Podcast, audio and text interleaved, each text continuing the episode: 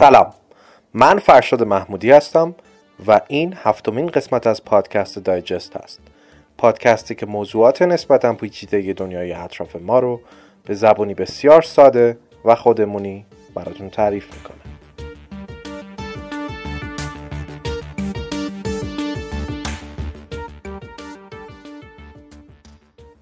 خب قبل از اینکه به موضوع امروز بپردازیم من باید چند تا نکته رو اولش خدمتتون بگم. نکته اول اینکه در مورد اینکه منابع این صحبت های من به صورت کلی چی هستن منابع من بسیار متفاوته. از بی بی سی و سی ان گرفته تا دایره المعارف های مختلف تا مقالات و فیلم های مستند متفاوتی که ساخته میشه. و همگی اونهایی که از درجه اهمیت بالایی در نظر جامعه جهانی قرار داره.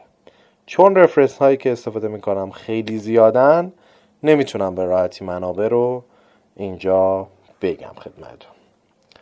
نکته دوم در مورد این قسمت خاصه. اولا که این قسمت یکم 18 سال به بالاست. پس اگر جایی هستین که بچه هست یا هر کس دیگه ای که جلوش معذبین پیشنهاد می‌کنم با هدفون این قسمت رو گوش کنید. و مسئله دوم مربوط به حساسیت این قسمته. در نتیجه پادکست دایجست اینجا اعلام می‌کنه. در خصوص این قسمت و حتی قسمت های دیگه هیچ نظر شخصی نداره و به هیچ وجه هم سعی بر ترغیب و تشویق به سمت و سوی خاصی نداره و قضاوت داستان در نهایت بر عهده خود شما دوستان عزیز. این قسمت از جرفای محتوایی بسیار بسیاری برخورداره. برای همین هم هست که این ماه من فقط همین قسمت رو کار کردم. و باز هم به دلیل حساسیت بگم که محتوایی که اینجا آماده شده کاملا در سطح قضیه است. و اگر جایی احساس کردید که چیزی جا افتاده اینو بدونید که مطلب خیلی زیاد بود. و ترجیحاً بیشتر فوکس کردیم رو موضوعاتی که بیشترین بحث روشون هست. خب حالا بریم سراغ اصل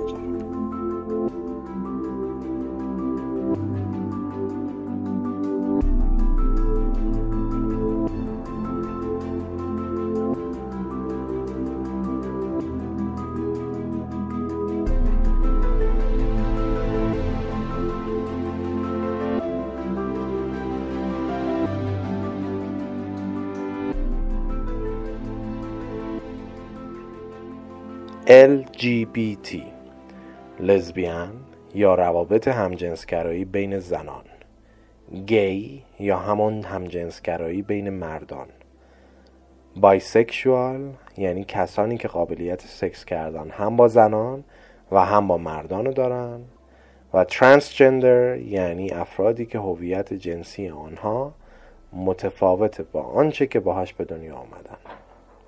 موضوع امروز ما بررسی وضعیت این پدیده در ابعاد مختلف مثل علمی، مدنی و اجتماعی، کیفری و مذهبی و غیر است.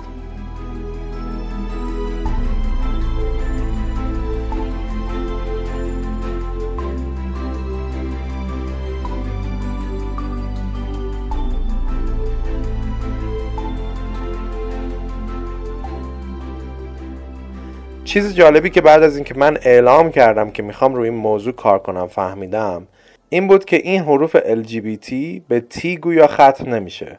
مثلا LGBTQ LGBTI LGBTQI LGBT کامل ترینشی که من دیدم این بود. LGBTQQIAA که هر کدوم از حروف دیگرش به مفاهیم دیگه اشاره داره که میگم بهتون الان. ولی برای اینکه همه اینا رو بهتر بفهمیم باید این طبقه بندی چارگانه رو که الان میگم و اول بشناسیم. در اصل می‌خوام الان چهار تا تعریف رو بگم. تعریف اول. جنسیت بیولوژیکی. خیلی ساده یعنی اون چیزی که شما باهاش به دنیا آمدید. اون چیزی که دارید در اصل. دو هویت جنسیتی. یعنی اون چیزی که احساس می‌کنید هستید. ربطی نداره به اینکه آلت تناسلیتون چیه. اون چیزی که شما احساس می‌کنید هستید. سه تمایلات جنسی. یعنی به چه جنسیتی میل و علاقه دارید مرد به دنیا آمدین به مرد هم مثلا علاقه دارین. خودتون هم مرد می‌دونید نه زن. و چهارم ابرازات جنسیتی یعنی ظاهرتون به چه شکله و چطوری رفتار می‌کنید چرا اینا رو گفتم؟ چون باعث میشه فرق یه سری از این حروف LGBT رو با هم بهتر بدونید برای مثال سه حرف اول یعنی LGB لزبیان، گی، بایسکشوال هر ستاشون یه نوعی از تمایلات جنسی هن. تمایلات جنسی هن. تمایلات جنسی چی بودن؟ یعنی به چه کسی علاقه داریم؟ ولی ترانسجندر اون تی آخر یا تراجنسیتی یک هویت جنسیتیه نه تمایل جنسی. یعنی فرق داره با اون ستای دیگه. یعنی فارغ از اینکه شما اصلا به کی علاقه دارین اون بدنی که توش به دنیا اومدین براتون غریبه. مثلا شما مرد به دنیا اومدین. ولی احساس می‌کنید تو بدن اشتباهی به دنیا آمدین و باید زن میبودین. یا برعکس. البته خود مقوله تراجنسیتی به شاخه های مختلفی تقسیم میشه. حروف بعدی که گفتم LGBTQQ Q اول اول کلمه کویر هست که کلا واژه‌ایه که به گروه اقلیت های جنسی اطلاق میشه. ولی کیو دوم اول کلمه کوشنینگه همونطور که از اسمش میاد معنیش کسی هست که نمی‌دونه چیه اصلا. هنوز خودش متوجه نشده که جنسیتش چیه. در حال پی بردنه. حرف بعدی I اول کلمه intersex ه که هم یه جنسیت بیولوژیکیه و هم یک هویت جنسیتیه. intersex به کسی گفته میشه که برای مثال در ظاهر مرد به دنیا آمده ولی آلات تناسلی زنانه داره. یا برعکس. یا هر دو رو داره. خود این قسمتی از زیر شاخه های جندر کویر و ترانسجندر و تراجنسیتیه. حرف بعدی A هست که اول کلمه ایسکشواله که یک تمایل جنسیتیه. مثلا مثل لزبیان گی که اونا هم تمایل جنسیتی بودن. و به معنی اینه که فرد به هیچ جنسیتی میل جنسی نداره. چه مرد و چه زن. و ای آخر هم کلمه علای هست و در اصل کسی که خودش متعلق به هیچ کدوم از این گروه ها نیست ولی این جامعه رو حمایت می‌کنه. این تقسیم بندی خیلی کوچیک راجع به این که اصلا چه کسایی تو این به قول معروف گروه هستن. حالا فکر می‌کنید این جامعه LGBT مختصرا همه بهش میگن LGBT دیگه اون اسم بلندش رو نمیگن. حالا فکر می‌کنید این جامعه LGBT مثلا در جامعه مثل آمریکا چند درصد جمعیته؟ دقیق نمی‌دونن. ولی تحقیقات نشون داده بین 3 تا 5 درصد. این عدد البته در سنین مختلف کم و زیاد میشه. مثلا زیر سی سال 6 درصده ولی بالای سی سال 4 درصد یعنی انگار نسل جدید راحتتر بیان می‌کردن توی تحقیق این مسائل ها و یا اینکه راحتتر اصلا بحث همجنسگرایی رو میپذیرن نسبت به نسل قدیمی تر ولی وقتی پرسیدن که آیا رابطه جنسی با همجنس خودتون داشتید فارغ از اینکه اصلا خودشون رو گی بدونن یا نه این عدد به 8 الا 9 درصد می‌رسه. بعد یه سوال دیگه کردن که آیا به همجنس خودتون تا حالا جذب شدید؟ اصلا کاری به اینکه سکس داشتید یا اصلا خودتون گی یا لزبیان می‌دونید نداریم. فقط آیا جذب شدید به همجنس خودتون؟ بالای ده درصد گفتن آره. این نشون دهنده اینه که تمایله خیلی بیشتره.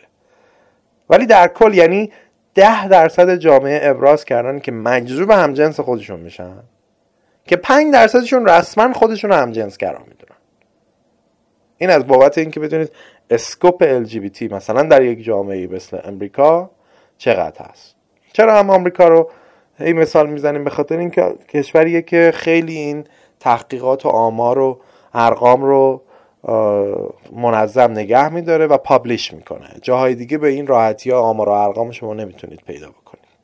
خب حالا یکم بریم این جامعه رو با هم بهتر بشناسیم.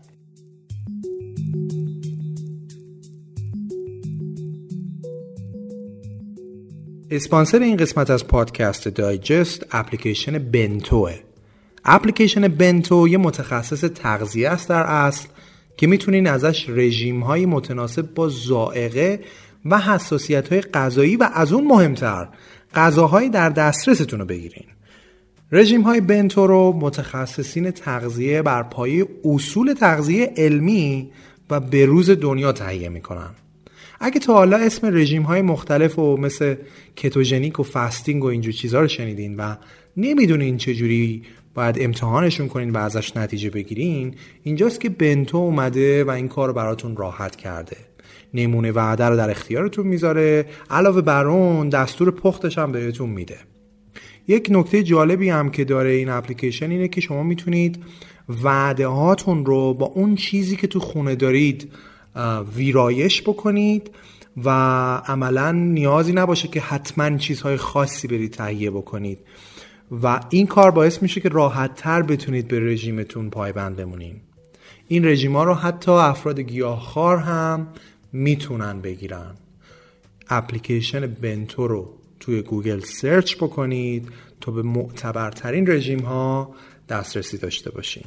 ممنون از اپلیکیشن بنتو برای اسپانسری این قسمت از پادکست دایجست.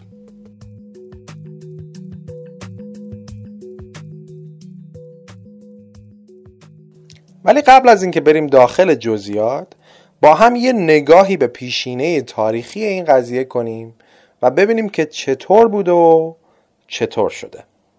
چیزی که به طور قطع می‌تونم بگم اینه که انواع گوناگون LGBT در اشکال مختلف از پیدایش جوامع اولیه در اکثر مناطق جهان در دورانهای مختلف وجود داشته.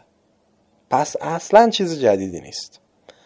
از نقاشی های مختلفی که روی سنگ ها حکاکی شده مثلا در زیمبابوه میشه فهمید که حتی چندین هزار سال پیش قبل از میلاد همجنسگرایی وجود داشته و انجام می شده. در طی دورانهای مختلف و مناطق مختلف جهان میزان مقبولیت جوامع از رد کامل این قضیه تا رسم و رسوم بودن برای همه اهالی اون شهر متغیر بوده یعنی یه وقتایی کاملا نه می شده و یه وقتایی هم نه اصلا تشویق می شده مردم شناسا ادعا می‌کنن که به جای همجنسگرایی باید به مفهوم همجنسگرایی ها اشاره کرد. چرا؟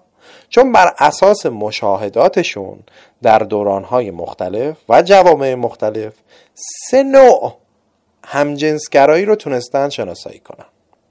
نوع اول همجنسگرایی ایگالیتریان یا تصاویگرایانه gender structured یا جنسیت گرایانه و age structured یا سن گرایانه حالا توضیح میدم که چی اینا. همجنسگرایی ایگالیتریان یا تصاوی گرایانه به همجنسگرایی اطلاق میشه که دو طرف در یک رابطه نقش های مشابهی رو بازی می‌کنن. یعنی مرد و زنی بین دو طرف وجود نداره. دو طرف نقششون با هم عوض میشه. این شکل از همجنسگرایی بیشتر الان متداوله. و در کشورهای غربی خیلی رواج داره. میشه گفت مدرن ترین شکل همجنسگراییه. همجنسگرایی جنسیت گرایانه به اونی گفته میشه که یه نفر مرد تو رابطه و یه نفر زن.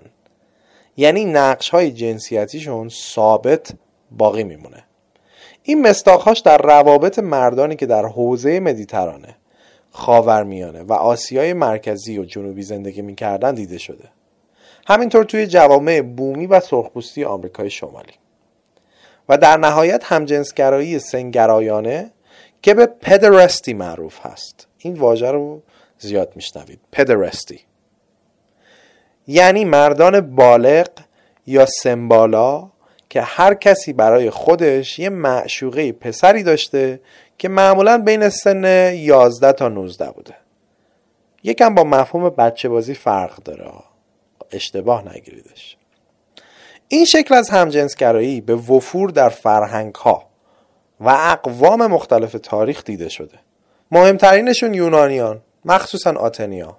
باز در خاورمیانه ترکا مثلا گفته میشه در بین ایرانی ها هم بوده. ژاپن چین و آسیای مرکزی به صورت کلی. این رسم البته خیلی بیشتر از فقط یه رابطه جنسی بوده. مثلا به این شکل بوده که اون فرد بزرگسال اون پسر رو تحت مراقبت خودش قرار می‌داده و حتی در بعضی از مواقع به دید یه پروسه آموزشی هم بهش نگاه کرده می شده اینطور که یه سری از آموزه ها رو اون فرد بزرگسال به اون پسر می‌داده و پسر معشوقش رو برای ورود به دوران بزرگسالی آماده می‌کرده. در یه سری از تفاصیل اومده که پسر که دیگه ریش در می آورده باید این رابطه جنسی تمام می شده و خود پسر دیگه به زندگیش ادامه می‌داده تا برای خودش یه معشوقه پسر جوان پیدا کنه.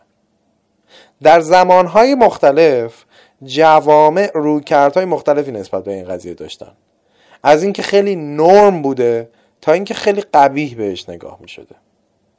به صورت کلی دو شکل همجنسگرایی سنگرایانه یا جنسیتگرایانه بیشتر و بیشتر امروز جای خودشون رو دادن به همجنسگرایی تصاویرگرایانه یعنی خیلی قدیمترا این دو شکل دوم معروف بوده پدرستی و جنسیت گرایانه ولی هر چقدر به سمت زمان معاصر حرکت می‌کنیم ما بیشتر شکل اول می‌بینیم هم جنسگرایی تصاوی گرایانه خب حالا بریم ببینیم در فرهنگا و نقاط مختلف جهان آیا در تاریخ چیز دیده شده از این شکل روابط؟ یا نه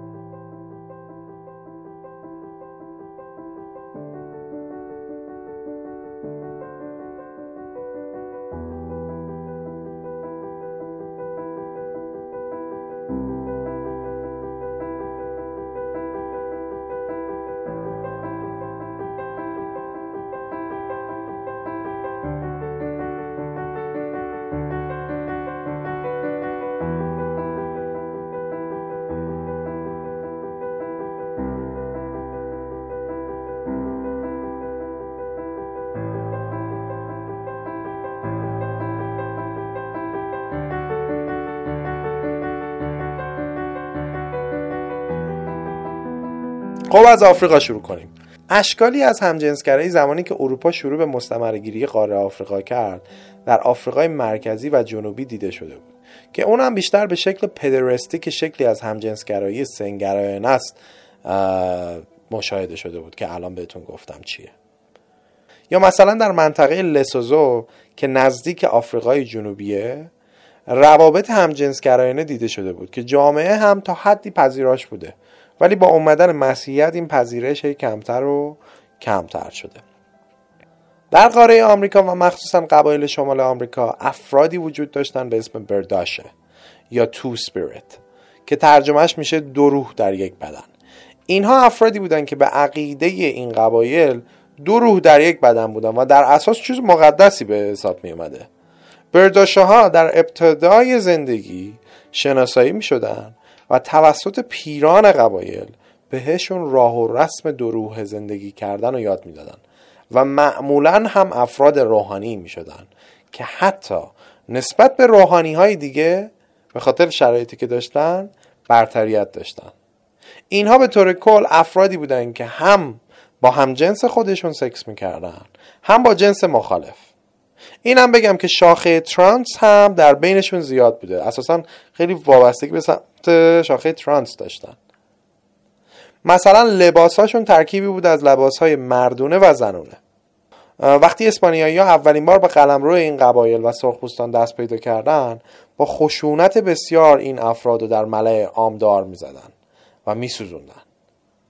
مثلا در سال 1513 در یک دهکده ای در پانامای امروزی فرمانده اسپانیارت ها سکهاشو میندازه به جون این افراد که زنده زنده تیکه پارشون کنن در شرق آسیا از اون طرف از ازل سابقه همجنسگرایی وجود داشته. مسافرهای غربی که به شرق سفر می‌کردن از فرط گسترش عمومی بودن همجنسگرایی شکه می‌شدن.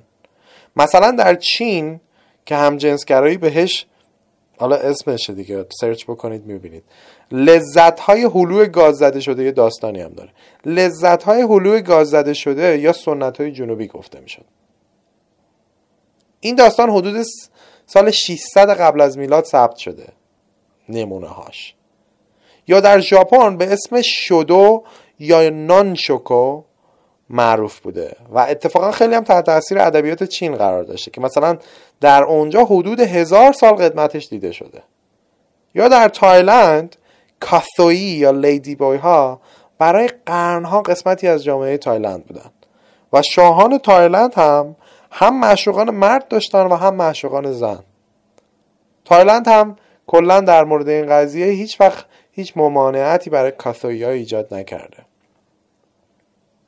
در اروپا آثار هنری فیلسوفی و اساتیری یونانیان باستان همه اشاره به جامعه ای دارند که روابط همجنسگرایانه بین یک مرد بالغ با یک پسر جوان به وفور وجود داشته. و همونطور هم که قبلا گفتم به دلیل ماهیت آموزشی و حکمتانه که داشته مورد ارزش بوده. هرچند که بعضا باعث اختلال نسل هم می شده افلاتون در نوشته های نخستینش پدرستی و این نوع رابطه را ستوده بوده. ولی بعدها ایده انگیزه جنسی داشتن چنین رابطه هایی رو رد کرده و نجابت و افت رو در این رابطه تشویق و ترغیب کرده. چیزی که بعدها ازش به عنوان عشق افلاتونی یاد می‌کنن. عشقی که ماهیت سکسی نداره.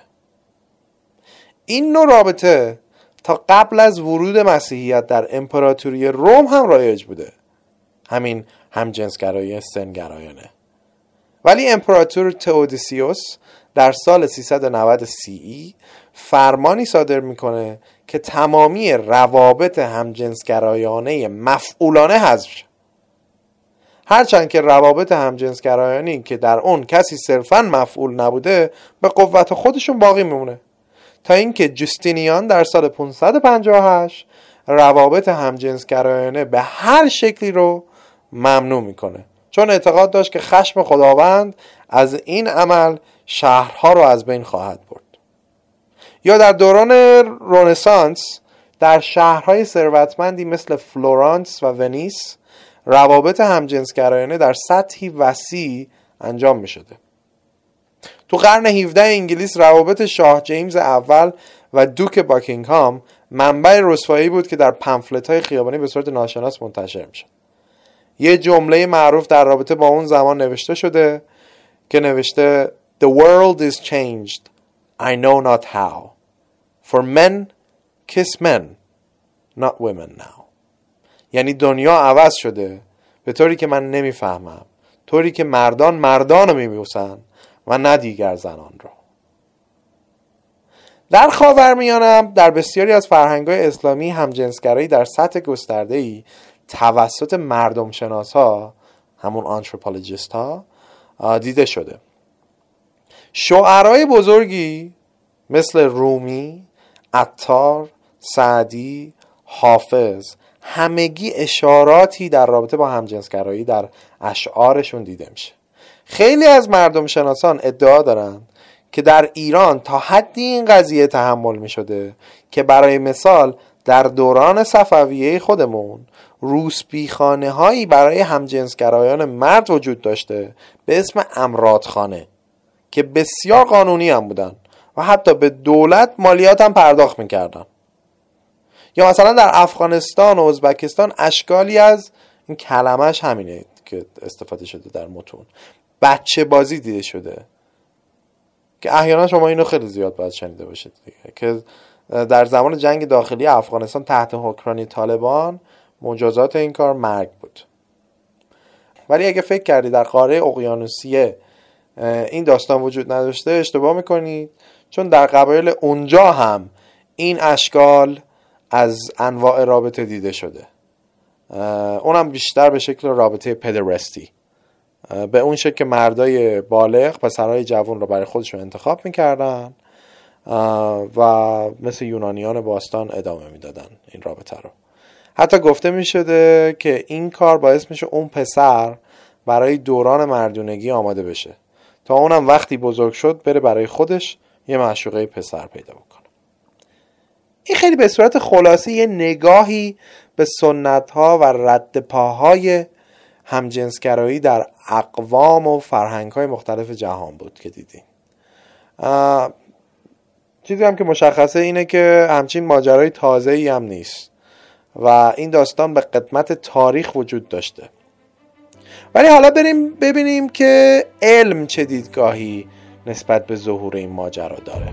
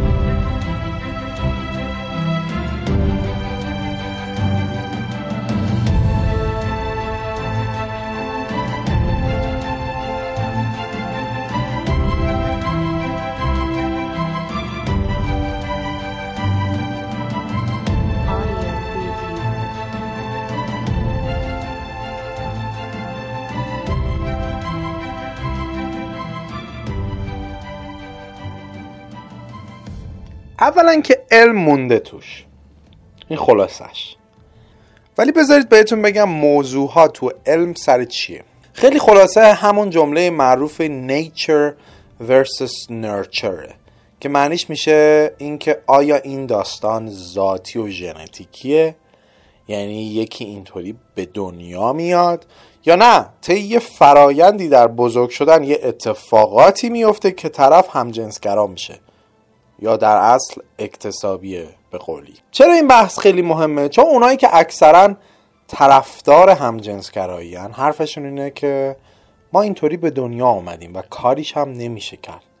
و دقیقا اونایی که مخالف داستانن میگن نخیر این یک مسئله انتخابیه و انحراف اخلاقیه و شما توجیه می‌کنید اینو برای خودتون.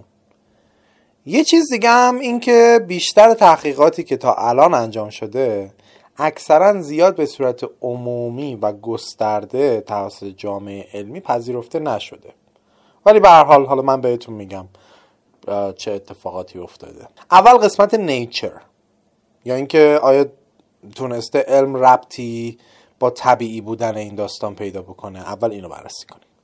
برای مثال یه تحقیق توسط یه نوروساینتیستی به اسم سیمون لوای انجام شده که نشون میده تفاوت‌های قابل توجهی در فیزیولوژی یک همجنسگرا با یک فرد دیگه هست و این تفاوت‌ها رو در مغز، گوش درونی و حس بویایی پیدا کرده بود. آقای لوای به این پی برد که سایز INAH3 که مربوط به هیپوتالاموس میشه و یکی از مراکز اصلی جنسی در مغز انسانه در مغز ها به صورت قابل توجهی کوچکتر از مغز باقی انسان هاست البته بعدا این تحقیق رو بسیار نقد کردن که اونایی که شما تست کردین همه همجنسگراهایی بودن که ایدز داشتن و بعد به خاطر ایدز مردن و شاید این تغییر سایز اصلا ربطی به همجنسگرایی نداشته باشه. البته ناگفتم نماند که تحقیقی نشون داده نشده که مثلا ایدز بر روی سایز INH3 تاثیر می‌ذاره. خود لواین هم البته گفته بود که من تو این تحقیق ثابت نکردم که هم جنسگرای ژنتیکیه. از یه دیدگاه دیگه طبیعی به حیوان ها نگاه شده. جالبه بدونید همجنسگرایی در 1500 گونه جانوری دیده شده. پس فقط انسان ها نیستن. برای مثال گوسفندها گفته میشه از همجنسگراترین حیواناتن. پنگوانا دلفینا و غیر وزالک اگرچه که رفتار حیوانات قابل بحث دادن به انسان ها نیست ولی موافقان همجنسگرایی از این قضیه استفاده می‌کنن که بگن پس همچین این کار غیر طبیعی هم نیست. وقتی در طبیعت به این وفور دیده میشه. چون یه بحثی هست که میگن این اصلا یه چیز غیر طبیعی در طبیعت مستاقی براش وجود نداره. از اون طرف هم منتقدان میگن که خیلی از همجنسگرایی که در حیوانات دیده میشه موقعیتیه. یعنی مثلا در شرایطی قرار می‌گیرن که جنس مخالف وجود نداره و مجبور میشن با هم جنس خودشون سکس کنن. مثل شرایطی که در زندان یا ارتش اتفاق میافته. یا دوباره یه سری دیگه تحقیق انجام شده که ببینن اونایی که یه نفر تو خانوادهشون هم جنسگراست آیا بقیه اعضای خانواده هم مثلا برادر یا خواهر دوقلویی چیزی اون هم هم جنسگراست یا نه؟ مثلا در یه تحقیق به این رسیدن که 52 درصد از دوقلوهایی که یکیشون هم جنسگرا بوده احتمال هم جنسگرا بودن اون یکی هم بوده. البته بعدا دوباره یه تحقیق انجام دادن که اعداد و نسبت های بسیار پایینتری به دست اومده. و خیلی ها به نحوه سمپلگیری و متدولوژی تحقیق هم کلا ایراد گرفتن. و در نهایت چیز خاصی به نتیجه نرسیده از روی این. تحقیق کماکان در جریانه. حتی روی هورمون ها که فرزن میگن هورمون تستوسترون در همجنسگرایان کمتره و هورمون پروژسترون خیلی بیشتر دیده میشه. ولی مسئله دیگه ای که از یه طرف مطرح میشه اینه که میگن اصلا گیریم عامل ژنتیکی هم پیدا شد براش. خب که چی؟ خیلی بیماری ها هم هستن که اصلا عامل ژنتیکی داره. مثل دیابت تایپ یک شیزوفرنی هانتینگتون. ثابت کردن این که اصلا این داستان عامل ژنتیکی داره باز هم نشون دهنده این نیست که چنین رفتاری در گستره رفتارهای نرمال قرار می‌گیره. این هم یک استدلاله که مطرح می‌کنم. از اون طرف نرچر دلیل مخالفش یا همون دلایلی که چطوری می‌تونه این قضیه اکتسابی باشه ایناست که الان خدمتتون میگم. اسناد و مداری که در جوامع و فرهنگ های مختلف پیدا شده حاکی از اینه که هم جنسگرایی می‌تونه ساخته اجتماع و جامعه باشه و یه رفتاریه که یاد گرفته میشه. بر مثال رجوع می‌کنن به همون یونان باستان و پدیده پدرستی که اساسا این یه سیکلی بوده که باعث می‌شده خود اون پسر بچه که یه روزی معشوقه یه مرد بزرگسال بوده بعد از اینکه خودش به بزرگسالی می‌رسیده همین رفتار یاد گرفته باشه و ادامه بده. اکتسابی بوده. یا باز همجنسگرایی موقعیتی به این تئوری تا حدی کمک می‌کنه. همجنسگرایی موقعیتی زمانی اتفاق میفته که وقتی شما موقعیت و فرصت اینو ندارید که با جنس مخالفتون سکس کنید. مثلا وقتی که در زندان یا ارتش هستید. بر مثال چون خانومی اونجا نیست این نوع رفتار بعضا ظهور می‌کنه. از اون طرف روانشناس های فرضی هایی دارن راجع به این که تجربه هایی که یه فرد تو بچگیش داره خیلی می‌تونه رو آینده جنسی فرد تاثیر بذاره. برای مثال زیگموند فروید اعتقاد داره که همه بچه ها در زمان بزرگ شدنشون به یه مرحله ای می‌رسن که قوه های روانی جنسیشون تکمیل میشه و اولش بچه ها همه به دو جنس علاقه دارن یعنی بایسکشوالن. زیاد تفکه که پسر دختری براشون فرق نمی‌کنه. ولی هرچی که این قوهشون تکمیل میشه تک جنسه میشن و معمولا به جنس مخالف علاقه پیدا می‌کنن. ولی اونایی که هم جنسگرا میشن معمولا تو اون زمان بچگیشون اتفاقهای بدی براشون میافته که به تکامل جنسیشون ضربه می‌زنه. خیلی از روانشناسایی که در حال حاضر فکر می‌کنن هم جنسگرایی قابل درمانه اعتقاد دارن که این داستان ربط به ناخودآگاه اون فرد در زمانهایی دور و قبل داره مثل همون بچگی.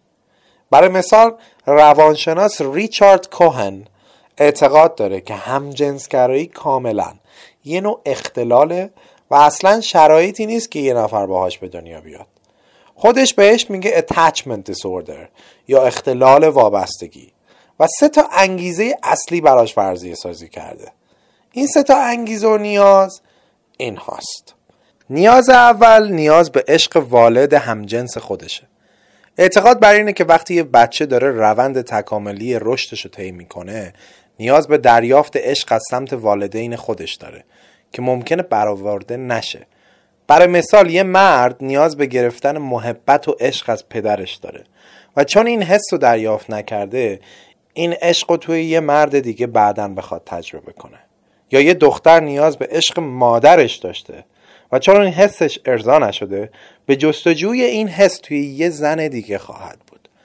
البته اینا همه در ناخداگاه آدم ها نه اینکه ازش الان بپرسی بگی چرا به اون مرد علاقه داری؟ جواب بدن چون جای خالی بابامون پر می‌کنه. این طرز فکر خیلی موسیقیه البته. این داستان در ورای خداگاه شخص. این روانشناس اعتقاد داره اتفاق میافته که طرف خودش بهش واقف نیست.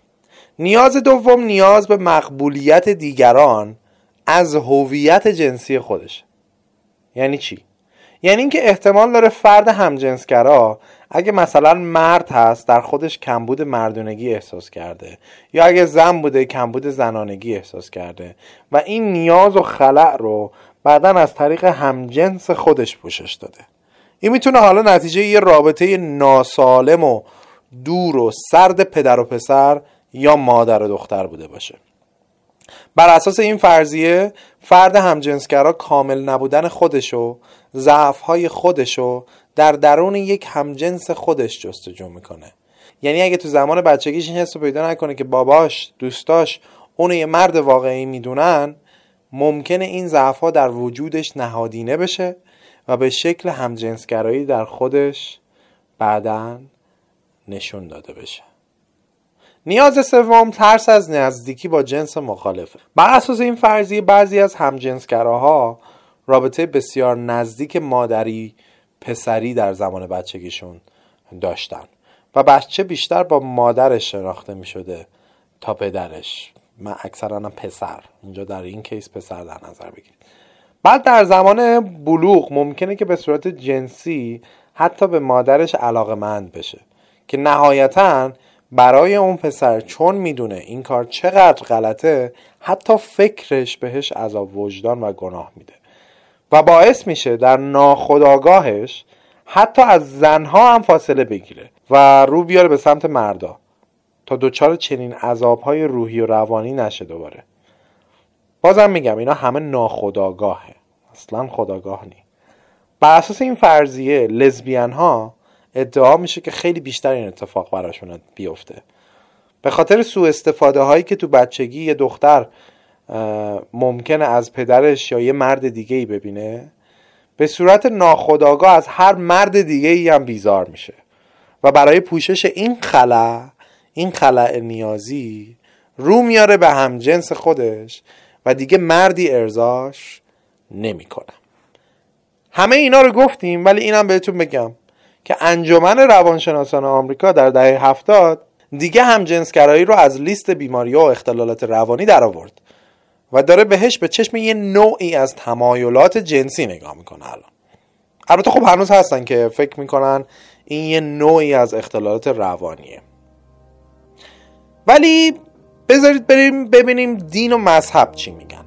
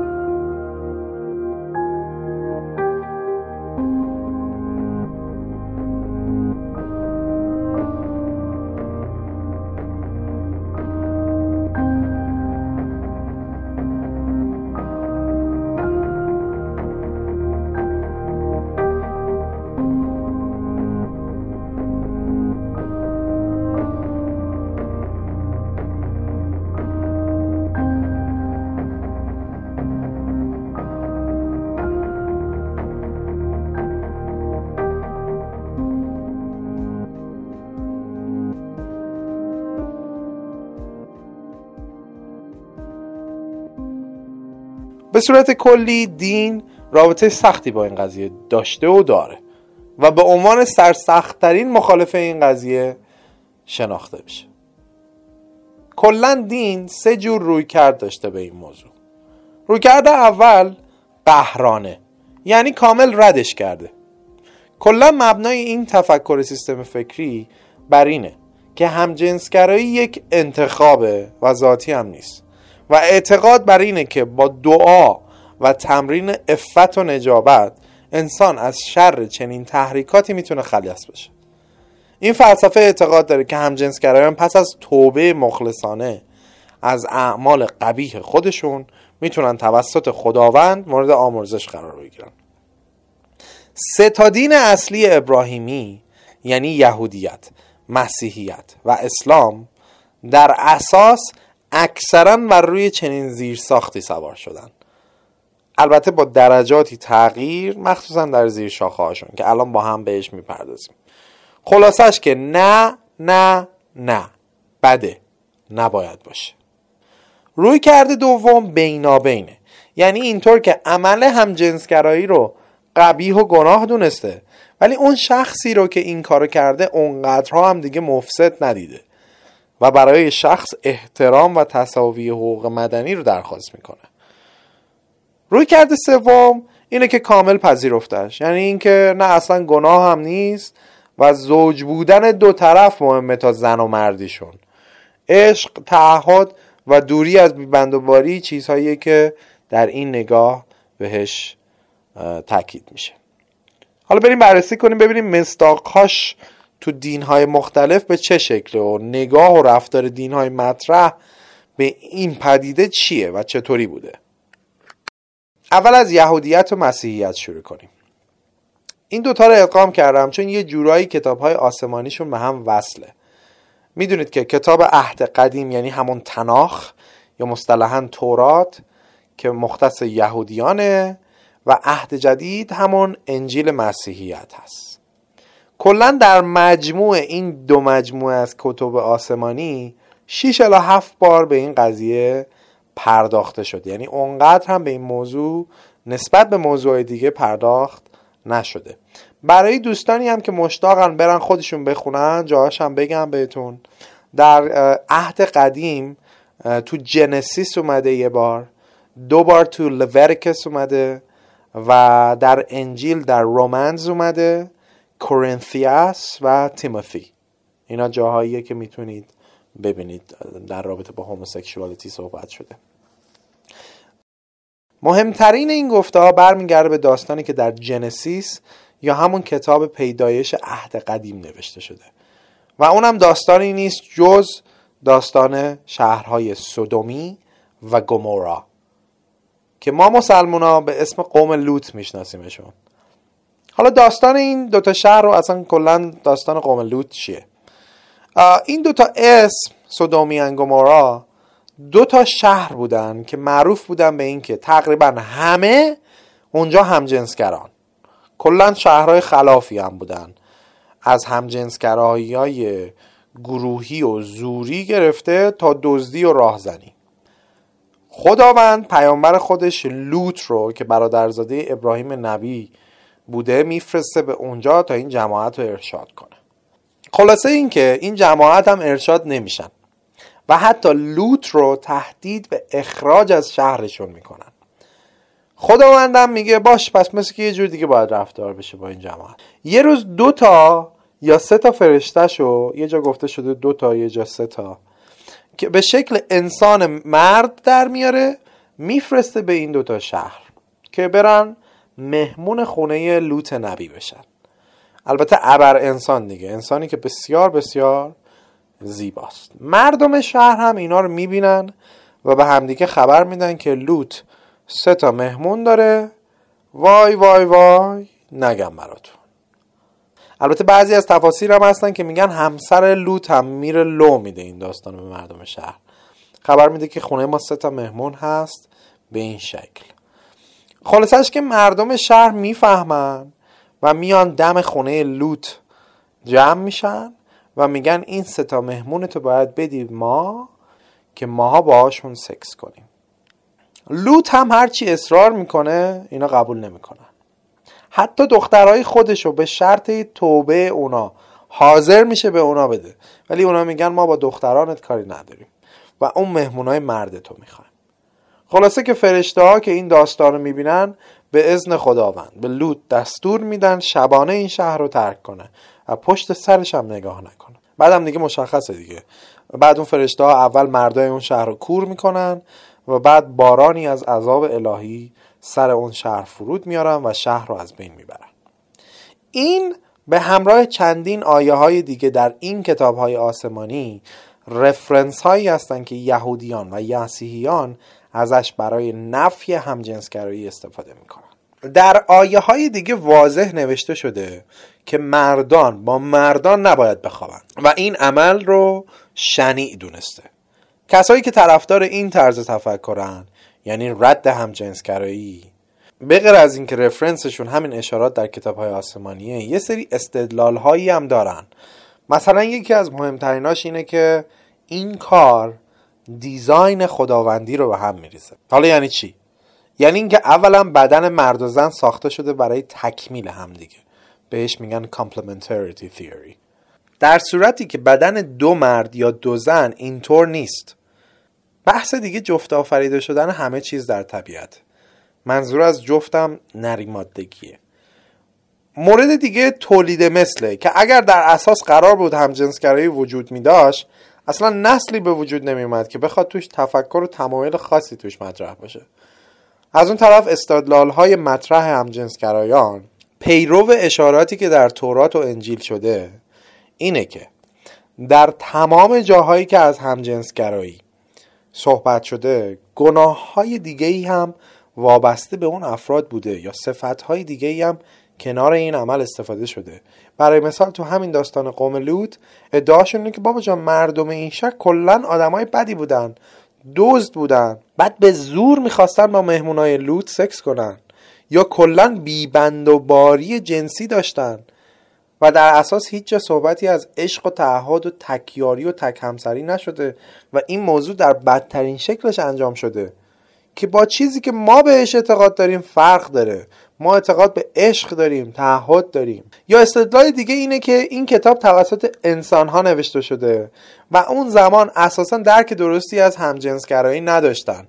یا در جای دیگه گفته میشه که این متون نوشته شده تحت تاثیر شرایط سیاسی اجتماعی اون زمان بوده. شرایطی که قوم اسرائیل با کنعانیان و مصریان و اون به قول معروف اقوام اون زمان داشته. حالا یهودیت الان دیدگاهش چیه؟ در یهودیت ارتودکس ها که اصلا اصلا اصلا چنین چیزی رو نمیپذیرن و این عمل رو گناه و قبیح می‌دونن. ولی تو دل خود یهودیت جنبشی وجود داره به اسم جنبش اصلاحات که در بین اونا همجنسگرایی پذیرفته شده است و حتی ازدواج بینشون هم مثل دو زوج مرد و زن مقدسه. یه جنبش دیگه هم وجود داره که یکم بینابینه ولی بیشتر روی کرده پذیرشی داره و اونم جنبش محافظ کارانه یهودیته که اونا هم این مسئله رو پذیرفتن و خواستار حقوق کاملا مساوی براشون شدن. حتی ازدواج بینشون رو هم پذیرفتن. حالا نه مثل جنبش اصلاحات که میگه حتی مقدسه ولی خب به حال به صورت کلی قبولش کردن. مثلا در مسئله ترانس همین جنبش جنبش محافظه کارانه عمل جراحی رو قبول دارن ولی به صورت کاملش. نه نصف و نیمه و بخشی. یعنی کامل باید تبدیل به مرد یا زن بشن. ولی خود اسرائیل یکی از کشورهایی که میزان پذیرشش به قشر LGBT زیاده. مثلا تلاویو یکی از پذیراترین شهرهای جهان در این زمین است. هرچند که در اسرائیل ازدواج همجنسگرایان وجود نداره چون تحت سلطه ارتودکس است. ولی ازدواجهایی که در جاهای دیگه انجام شده رو میپذیره. یا مثلا ارتش اسرائیل نهمین ارتش دنیا از میزان تعداد و پذیرش همجنسگرایان است. تو مسیحیت کلیسای کاتولیک این قضیه رو رد کرده و قبول نداره. ولی میگن اولا که وسوسه به میل به جنس موافق خودش به خودی خود گناه نیست. فقط ارتکاب این عمله که گناهه. و اعتقاد داره که انسان با افت و نجابت باید از شر این وسوسه ها خلاص بشه. نکته بعدی اینه که با اینکه این عمل رو رد کرده ولی مسیحیت کلیسای کاتولیک اعتقاد داره که با این افراد باید بدون تبعیض برخورد بشه. رفتار پاپ رهبر کاتولیکای جهان هم کمی تغییر کرده. از پاپ قبلی که می‌گفت همجنسگرایی حتی صلح جهانی رو تهدید می‌کنه تا اینکه پاپ فرانسیسی که الان گفته اگر کاتولیک دینداری هست که ایمانش به خداوند راسخه و آدم دینداری است. فقط همجنسگراست. من کی باشم که بخوام قضاوت بکنم؟ و همچنین از کشیش های سراسر جهان خواسته تا اینکه بیشتر پذیرای همجنسگرایان باشن. در فرقه ارتودکس یه سری کلیساها هستن که پذیران و یه سری دیگه پذیران نیستن. و این عمل رو همون گناه می‌دونن. این قضیه در شاخه پروتستان هم به همین شکله. کلا چون در این شاخه حکمیت و قدرت شهری وابسته به مرکز خاصی مثل واتیکان نیست این کلیساها هستن که برای خودشون خط مش دارن. مثلا این کلیساهایی که میگن پیوند LGBT رو قبول کردن. Church of Christ Church of Canada Church of Sweden Church of Iceland Church of Norway Metropolitan Community Church و کلی کلیسای دیگه. کلا در یه تحقیق انجام دادن در آمریکا.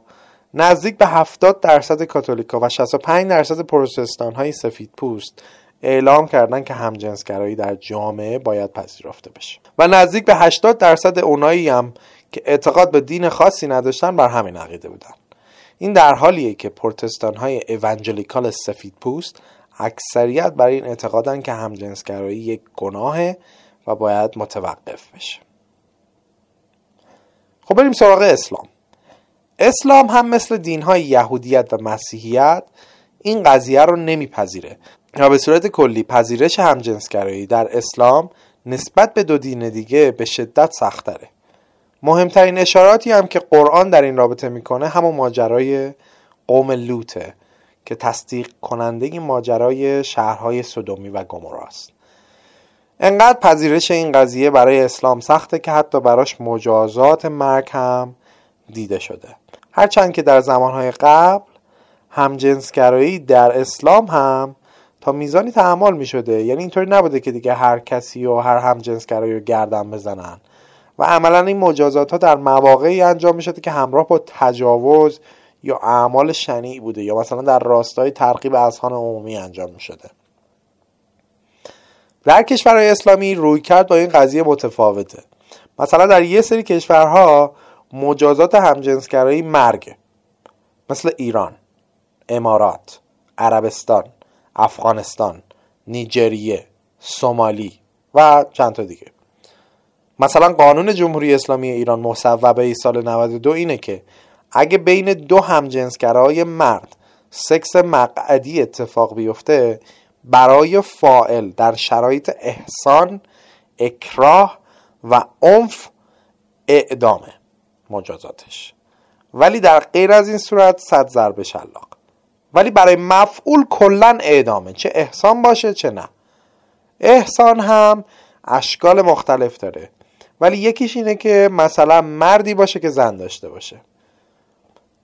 ولی مجازات برای لزبیان ها شلاقه. مگر اینکه چهار بار تکرار بشه که اون وقت میشه اعدام. در یه سری کشورهای اسلامی دیگه غیر قانونیه ولی مجازات مرگ نداره. مثل مالزی پاکستان لبنان سوریه الجزیره قطر و چند تا جای دیگه. مثلا الان بحثی که برای جام جهانی 2022 قطر هست اینه که همجنسگرایی غیر قانونیه در قطر و این مورد پسند فیفا نیست. در یه سری کشورهای دیگه اسلامی هم قانونیه. جرمی براش وجود نداره. مثل ترکیه آلبانی عراق آذربایجان تاجیکستان اردن و غیره. در بین این کشورها سه کشور اسلامی که مردمش بیشترین میزان پذیرش همجنسگرایان توشون وجود داره این ستان لبنان ترکیه و مالزی حالا یکم بریم تو ادیان شرقی ببینیم اونا چی میگن. مثل هندو و بودایی. به صورت کلی چیزی که تو ادیان شرقی مطرحه اینه که سراحتا چیزی در مورد همجنسگرایی گفته نشده. یعنی نه حمایت کرده و نه ردش کرده. ولی خب به خاطر همین حالت خونسایی که داره میشه گفت نسبت به ادیان ابراهیمی پذیرش بیشتری درش وجود داره. مثلا در هندو گفته میشه که هر کسی برای خودش جذابیت های احساسی عاطفی و سکسی داره. و تبعیضی نباید وجود داشته باشه. این فلسفه در ذات یکی از ستونهای اصلی هندو هم وجود داره به اسم کاما یعنی جستجوی لذت. احتمالا کتاب کاماسوترا رو هم شنیدین که کتابیه که برای جستجوی لذت جنسی نوشته شده و بر همین پایه استواره. در آین بودایی هم مثل دین هندو سراحتا در مورد این قضیه صحبت نشده. و بیشترین چیزی که گفته شده اینه که بی اخلاقی جنسی نباید اتفاق بیفته و اینکه به کسی ضرری نباید زده بشه. حالا بی اخلاقی جنسی به طرق مختلف تفسیر میشه دیگه. در هر فرقه ای و شاخه ای متفاوته. مثلا دالای لاما در یه جایی گفته بود که هیچ تبعیضی نباید در حق قشر LGBT روا داشته بشه. در یه جای دیگه هم گفته بود روابط گیا و لزبیانا یه نوع بی اخلاقی جنسیه. دین زرتوش که برای ما ایرانی خب شاید جالبه بدونیم اون هم مثل ادیان ابراهیمی این قضیه رو گناه دونسته و سکس رو فقط بین مرد و زن جایز دونسته. در وندیداد یکی از کتابای زرتوش گفته شده که می‌تونه این عمل مجازات مرگ هم داشته باشه. حتی بدون اجازه از دستور. دستور در دین زرتوش کسی که مقامش از موبد و هیربود بالاتره. کلا دین به عنوان یکی از بزرگترین موانع گسترش LGBT در دنیا به حساب میاد. برای مثال وقتی از یه سوم آمریکاییایی که در یه تحقیق گفته بودن باید روابط LGBT متوقف بشه پرسیدن چرا 52 درصدشون گفتن که چون تضاد با آموزه های دینی داره. یه تحقیقی در سال 2003 و 2013 از مردم تو آمریکا انجام شده که ببینن چند درصدشون فکر می‌کنن همجنسگرایی گناهه. چیزی که مشخصه اینه که افرادی که فکر می‌کنن این عمل گناهه کمتر شدن. مثلا سال 2003 55 درصد بر این باور بودن که این عمل گناهه. در صورتی که این عدد به 45 درصد کاهش پیدا کرده ده سال بعد. در مورد لزبیان هم به صورت کلی انقدر که در مورد همجنسگرایی مردان در متون دینی نوشته شده در این مورد نوشته نشده. مخصوصا اینکه از لحاظ فیزیکی و ساختاری هم نحوه آمیزش این دو با هم فرق داره. ولی میشه گفت که بعدا تفسیرهای دینی که انجام شده آموزه های دینی تبیین شده رو به همجنسگرایی زنان هم بست داده. ولی در مورد ترانس ها وضعیت متفاوت تره اولا اینکه در خیلی از ادیان بهش اشاره شده. مثلا در یهودیت از کلمه ساری نام برده شده. که 45 بار در تناخ اومده. در مسیحیت بحث خاجگان اتیوپیایی مطرح شده و در اسلام هم از واژه مخنثون استفاده شده. چیزی که مشخصه اینه که نگاه ها به سختی همجنسگرایی نیست و یک گستره ای از پذیرش و عدم پذیرش وجود داره. هرچند خود ادیان اول باید براشون به اثبات برسه که این حالت ترانس ها انتخابی نیست. مثلا در اسلام وضعیت ترانس ها راحت تر قبول میشه. ایران خودمون یکی از خاصترین قوانین نسبت به ترانس ها در دنیا داره. قبل از سال 57 که قانون خاصی در مورد ترانس وجود نداشته ولی بعد از انقلاب ترانس ها رو هم گذاشتن کنار همجنسگراها و گفتن اینم گناهه. ولی یه نفر بود که نذاش این اتفاق بیفته. کسی به اسم مریم خاتون ملکارا کسی که مرد بوده اول ولی می‌خواسته زن شه. اوایلش که از کارش اخراجش کردن و فرستادنش حتی زندان. ولی بعدا تونست آزاد بشه. و انقدر پیگیری کرد که تونست با آیت الله خمینی یه جلسه داشته باشه و ببینتش. و انقدر رفت و اومد تا بالاخره آیت الله خمینی. سال 65 فتوایی صادر می‌کنه که ایشون بتونه عمل جراحیشو انجام بده. دو سال بعد هم آیت الله خامنه ای اجازه عمل جراحی تغییر جنسیت رو صادر می‌کنه. الان هم جالبه بدونید که ایران بعد از تایلند بیشترین تعداد عمل جراحی تغییر جنسیت در دنیا رو انجام میده. حتی اگه دولت ببینی که کسی استطاعت مالیش رو هم نداره تا نصف هزینهش رو هم پرداخت می‌کنه. یکی از دلایل اینکه اسلام با ترنس راحتتر کنار میاد و اجازه عمل جراحی رو میده به خاطر این فلسفه است که تکلیف باید سریعا روشن بشه که آیا یه نفر مرد یا زن؟ این وسط نباید چیزی باشه. خب نقطه نظر علم و ادیان هم دیدیم. حالا بریم ببینیم جنبش های مهم مدنی اجتماعی اخیر این جامعه چی بوده و چطور تکامل پیدا کرده.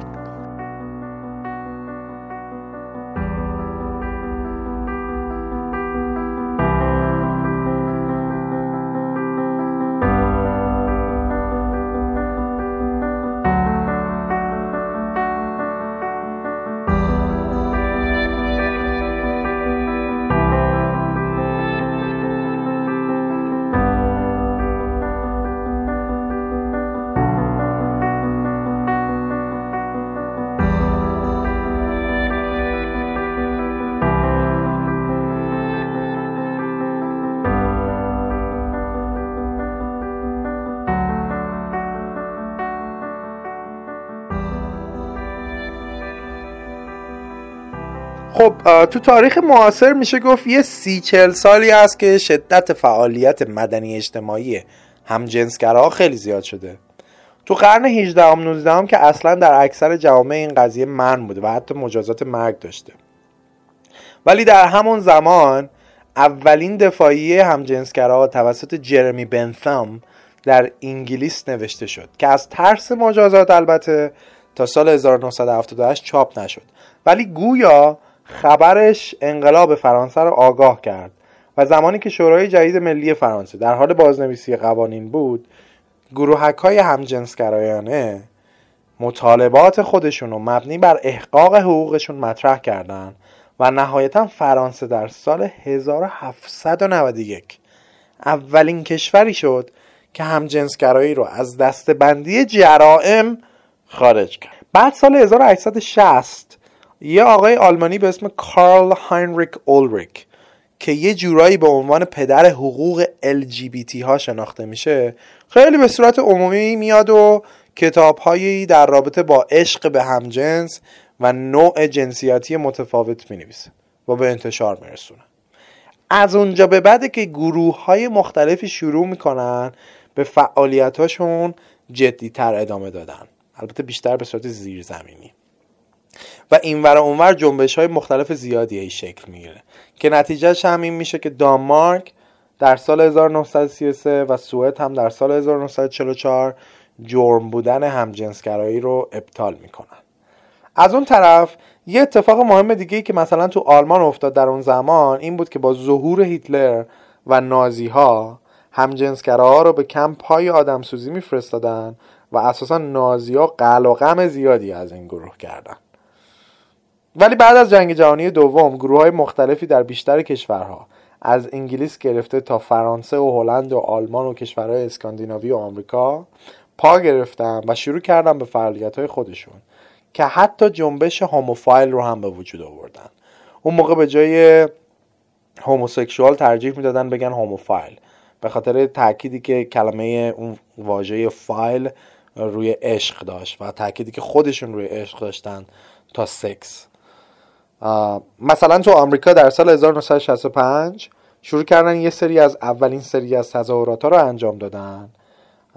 البته به شکل بسیار مسالمت آمیز بعد برای اینکه نشون بدن هم جنسگرها هم آدم های متشخصی هستن و اون حس ننگ جامعه رو کمی تلطیف کنن مردا همه با کت شلوار کت کروات و زنها هم با کت و دامن و لباس خیلی رسمی دور هم جمع شدن. دو سال بعدش انگلیس هم همجنسگرایی رو از حالت جرم بودن خارج کرد. ولی از همه اینا که بگذریم یه نقطه کلیدی در تاریخ این جنبش های مدنی در سال 1969 اتفاق افتاد. اتفاقی که ازش به ماجرای ستون وال یاد میشه. تو اون سال پلیس آمریکا یه حمله همه جانبه رو برای قلقم کردن همجنسگرا در یه محله که پر از بارهای همجنسگرا بوده انجام میده و خیلی ها رو دستگیر می‌کنه. این کار انقدر این جامعه رو خشمگین می‌کنه که باعث میشه همه همجنسگراها با هم متحد بشن و این بار همچین دیگه مسالمت آمیزم نه بریزن تو خیابونا و مبارزه کنن با پلیس برای حقوقشون. چرا این نقطه عطفیه؟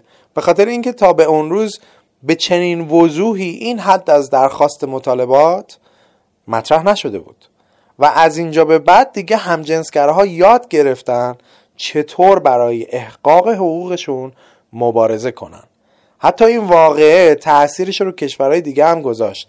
تا جایی که سال 1971 هم تو کانادا تظاهراتی با الهام از استانوال برگزار شد. تو همون سال البته اینم بگم تو همون سال 1969 کانادا هم به جرگه کشورهایی پیوست که همجنسگرایی رو از حالت جرم بودن خارج کردن. نقطه عطف دیگه بیانیه انجمن روانشناسان آمریکا تو سال 1973 بود. یه چهار سال بعد. که گفتم از لیست بیماری های روانی همجنسگرایی رو خارج کرد. سرعت پیشرفت زیاد بود. تا؟ تا چی؟ تا اینکه یه مشکل بزرگ به وجود اومد. اونم چیزی نبود. جز ایدز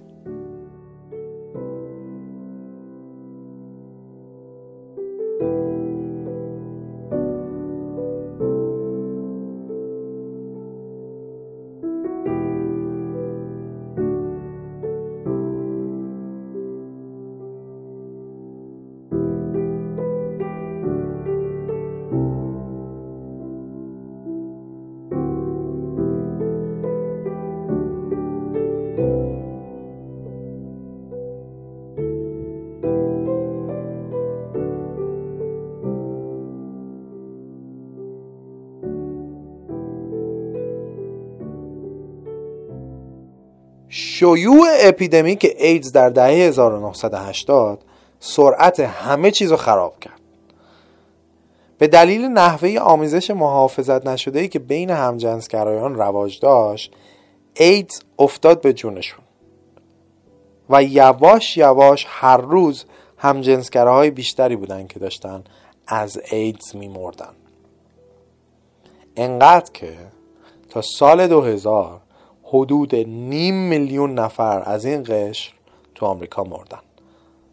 در حقیقت علم ثابت کرده که سکس مقعدی درصد احتمال انتقال ایدز درش خیلی خیلی بیشتره. اپیدمی ایدز مردم رو ترسوند. از اون طرف حالا مردم عادی شروع کردن به تظاهرات کردن که جلوی همجنسگراها رو بگیرین با این وضعیتی که به وجود آوردن. و از این طرف هم خود همجنسگراها ترس افتاده بود به جونشون و شروع کردن تظاهرات کردن به سمت دولت که یه کاری بکنید یه راه حلی پیدا بکنید. چون اعتقاد داشتن که دولت سکوت عجیبی در مورد این بیماری ها کرده و هیچ کمکی نمی‌کنه. این داستان باعث شد که جنبش ها و پروژه هایی در دل خود LGBT ها به اسم پروژه های ACT UP Project Inform Gay Men's Health Crisis به وجود بیاد که خودشون یه راهی پیدا بکنن برای کمک به خودشون. خب خیلی هم تأثیر گذار بود این پروژه ها دیگه. خودشون پول جمع کردن که تحقیقاتی علمی بکنن و راه درمانی برای این قضیه پیدا بکنن. آموزش های بین خودشون رو بیشتر کردن. با دولت لابی سیاسی بیشتری انجام دادن و غیره و غیره و زالک. به حال مسئله این که قشر LGBT تسلیم نشد و شروع کردن مدیریت کردن این ماجرا به جای اینکه ترکش کنن. بعد از اینکه اوج اپیدمی ایدز کم گذشت سازمان های مختلفی به وجود اومدن و مبارزات بعدی مربوط می‌شد به حقوق بدنی مساوی در جامعه که یکیش همین ازدواجه. هرچند کمپین برای ازدواج همجنسگراها از دهه هفتاد شروع شده بود. دیگه از اون موقع به بعد آمریکا یا کشورهای غربی برای حقوق مساوی بیشتر در این مورد در حال مبارزه مثلا همین پارسال سال 2017 بود که استرالیا ازدواج همجنسگراها رو قانونی اعلام کرد. این قضیه در آمریکا ایالت به ایالت از سال 2004 از یه ایالت شروع شد و تا 2015 به 50 تا ایالت رسید. در اساس ازدواج همجنسگراها از سال 2000 شروع شده و اونم از هلند. و در حال حاضر در کشورهایی مثل آمریکا، استرالیا، آرژانتین، بلژیک، برزیل، کانادا، کلمبیا، دانمارک، فنلاند، فرانسه، آلمان، ایسلند، ایرلند، لوکزامبورگ، مالتا، مکزیک، هلند، نیوزیلند، نروژ، پرتغال، آفریقای جنوبی، اسپانیا، سوئد و انگلیس و اروگوئه انجام میشه. اینا کشورهایی که ازدواج همجنسگرایی برایشون قانونیه. از اینا که بگذریم شاید براتون جالب باشه که بدونید چه افراد مهمی در دنیا جزی از این قشر هستن. من چند تاشون رو به اختصار براتون میگم. تیم کوک مدیرعامل اپل. مایکل کورس fashion designer. ریکی مارتین خواننده معروف. اسکندر مقدونی که دیگه همه می‌شناسن. داوینچی میکلانژ اسکار وایلد نویسنده معروف سقراط و ارسطو و خیلی دیگه. این بود خلاصه ای از خلاصه داستان LGBT قطعا برای فهم بیشتر این قضیه مطالعه خیلی خیلی بیشتر لازمه. خیلی چیزها رو من دیگه اینجا نگفتم چون از حوصله و هدف پادکست خارج می